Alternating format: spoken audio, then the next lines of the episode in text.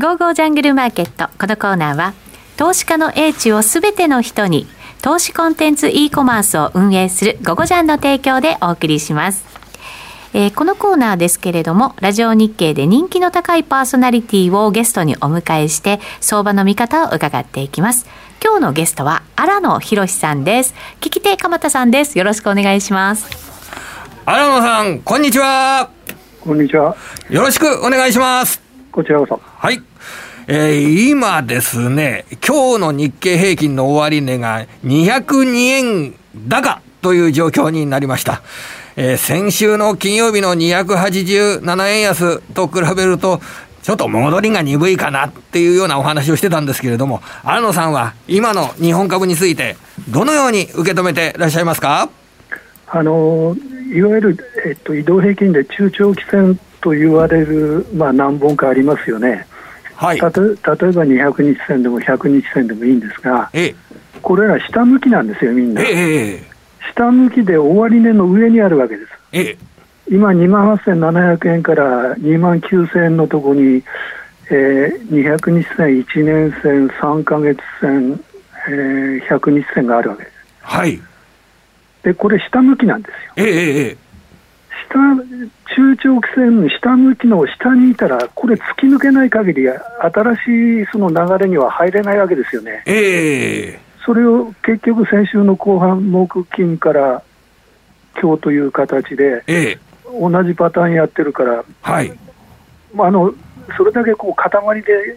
中長期の移動平均があると、ええ、一気に突き抜けないと抜けられないんですよ。ええ、ちょぼちょぼちょぼちょぼ200円安やったり200円高してたら。はい、で今日朝方から300円ぐらい上がったんで、ええ、今日4、500円高すれば2万9000いくんで、ええ、まあ、ある意味、その場面が変わるかなと思ってたんだけど、ええ、結局5番になったら、1時から上限2万8700円でずっとその下じゃないですか。ええ、要するに、完全に抑え込まれてる。はい。だからもし明日でも例えばニューヨーク株大幅高やって、明日300円高ぐらいすれば、ええ、一気に抜けるんだけど、ええ、それが起こらないと、はい、厳しいでしょうね。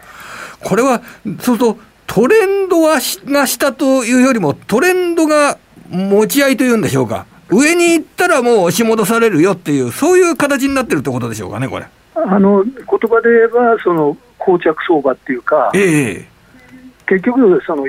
横張ってるわけでしょ？はい。2万9800円でプラスマイナス500円ぐらいで、えー、で今、その大事な中長期線が集中しているところへ来てるのに、そこ突き抜けられないっていうのは、えー、これ、2万9000円さえ乗せられないってことになっちゃうんで、えー、まあ、理由は何でもいいから、えー、あの大幅高をしないと、はい。まあ、年内厳しいですね。ええー、あの私、あの荒野さんにいろいろお話を伺う中で、その日本株が上がるときには、その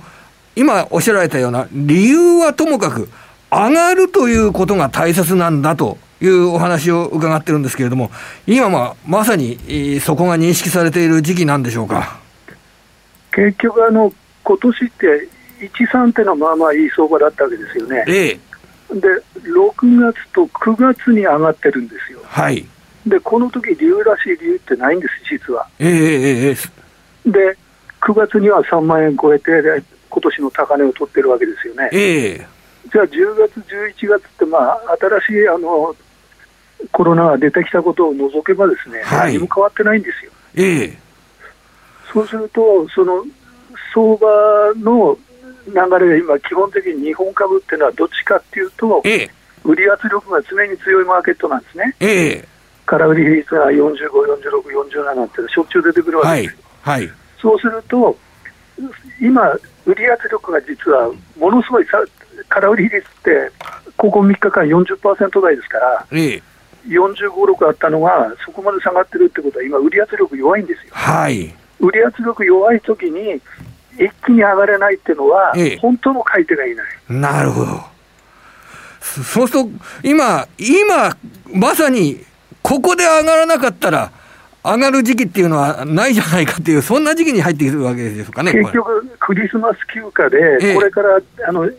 日々の商い減りますよね。ええ、でということは、海外勢の売り物ないんですよ。はいと海外勢の売り物がなくて、今、空売り比率がここで、ここ1か月で一番低下してるんですよ、ええ、5日平均で見ると。ええ、そうすると、国内勢も含めて海外勢も売り圧力がなくて、ええ、空売り圧力が今、一番弱まってきてるときに、買わない限り、いつ買うんだろうってことになりますよね。ええそうそう、今仕掛けるというんでしょうか。今、買いが、で、買いがもしも入ってくれば、こんな前提じゃちょっと喋る、言葉としていけないかもしれませんが、ここで買いが入ってくるっていう状況になると、上がる素地はあるわけでしょうかね、今の。短期的には。あります、あります。えー、あの、黙ってても年末だからってみんな頭のどっかにするわけですから、ええ、ちょっと上がればそれは、あの、勢いがつくってことは十分ありますよ。はあ、わかりました。そうすると足元はそこのを見据えて、どんな買いであっても、それが入るかどうかっていうような部分。だからいずれにしたって、上にある中長期線を突き抜けない限り、何にも始まらないですよ。ええ、ああ、なるほど。そこが向いてから、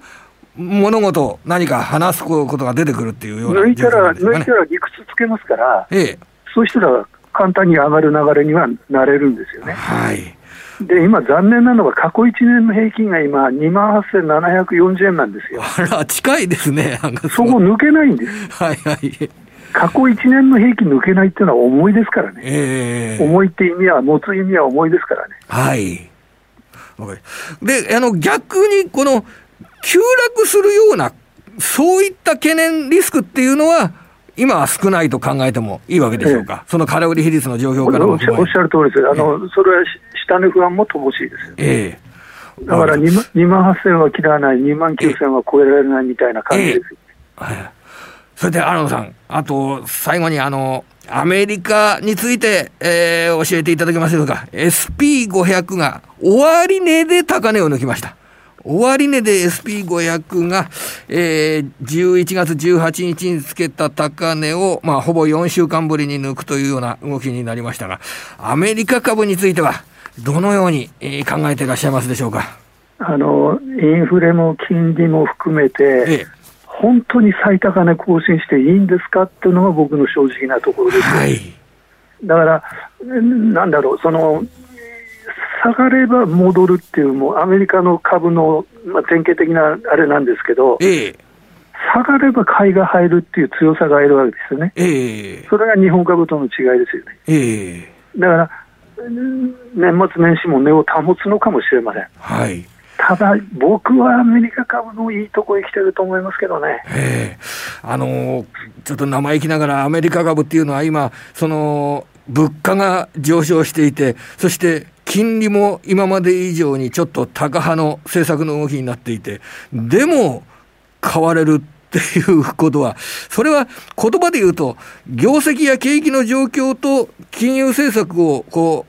う、バランスをとって結果を回答しているっていう、そういうことになっていいんでしょうかね、でも今の段階で。結論として多分インフレはそんなに長引かないっていうことと、うんうん、金利もそんなに上がらないと思ってるんですよ。えーで、景気はそこそこいいと、ええ、で企業業績は文句なしと、はい、だから全部そのポジティブ、ポジティブに考えてるから、ええ、休んじゃ新値取ってくるわけですよね。はい本当だろうかって、その組み合わせって本当だろうかっていう疑念は、僕は持たなきゃいけないと思うんですけどね。そうすると、あの、インフレの動向ですとか、金利の動向ですとかっていったものをしっかり見据えて、あの、客観的にアメリカ株というのは買えるのだろうかって、一人一人が自問自答するって大切なことなんでしょうね、今。僕はそう思います。はい。わかりました。はい。荒野さん、ありがとうございました。はいはい、どうも。えー、さて、荒野博さんにお話を伺ってまいりました。荒野さんは午後ジャンでメールマガジン、荒野博のトレーディングルームからを毎日配信していらっしゃいます。月額税込みで4500円。お申し込み詳細は番組ホームページの午後ジャントレードサロンのバのバナーからお願いいたします。えー、それでは、ここまで荒野さんと鎌田さんの話でした。ゴーゴージャングルマーケット。このコーナーは、投資家の英知をすべての人に、投資コンテンツ e コマースを運営するゴゴジャンの提供でお送りしました。